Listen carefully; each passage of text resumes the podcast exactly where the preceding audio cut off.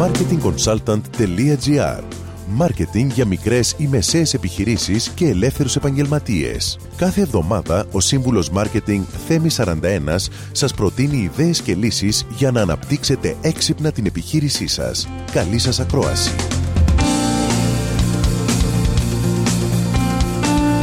Γεια σας. Η οικονομική κατάσταση γίνεται όλο και χειρότερη και η αβεβαιότητα δυσκολεύει πολύ την επιχειρηματικότητα.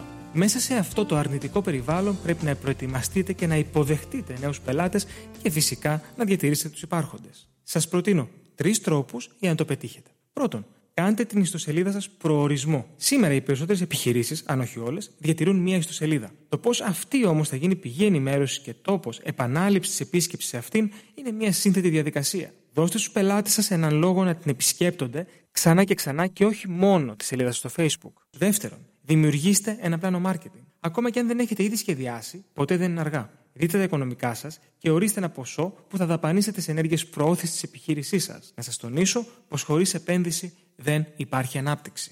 Τρίτον, μετατραπείτε σε έναν επιτυχημένο μάντζερ για την επιχείρησή σας. Ένα από τα βασικότερα προβλήματα των μικρομεσαίων επιχειρήσεων είναι η απουσία δομών και συγκεκριμένων διαδικασιών που εναρμονίζουν όλους όσους εμπλέκονται σε αυτές. Παράλληλα, ο ιδιοκτήτης των επιχειρήσεων αυτών καλείται να πάρει πολλούς και διαφορετικούς ρόλους. Το μυστικό της επιτυχίας είναι η σωστή και ισορροπημένη εφαρμογή των ρόλων που αφορούν στη διαχείριση των ανθρώπων, στη διαμόρφωση και εφαρμογή των αποφάσεων, στο marketing μέχρι στα οικονομικά και πολλά πολλά άλλα.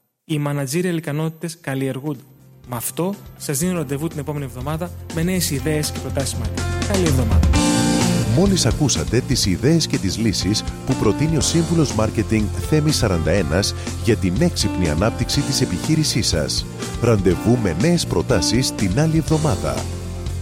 marketingconsultant.gr Μάρκετινγκ για μικρές ή μεσαίες επιχειρήσεις και ελεύθερους επαγγελματίες.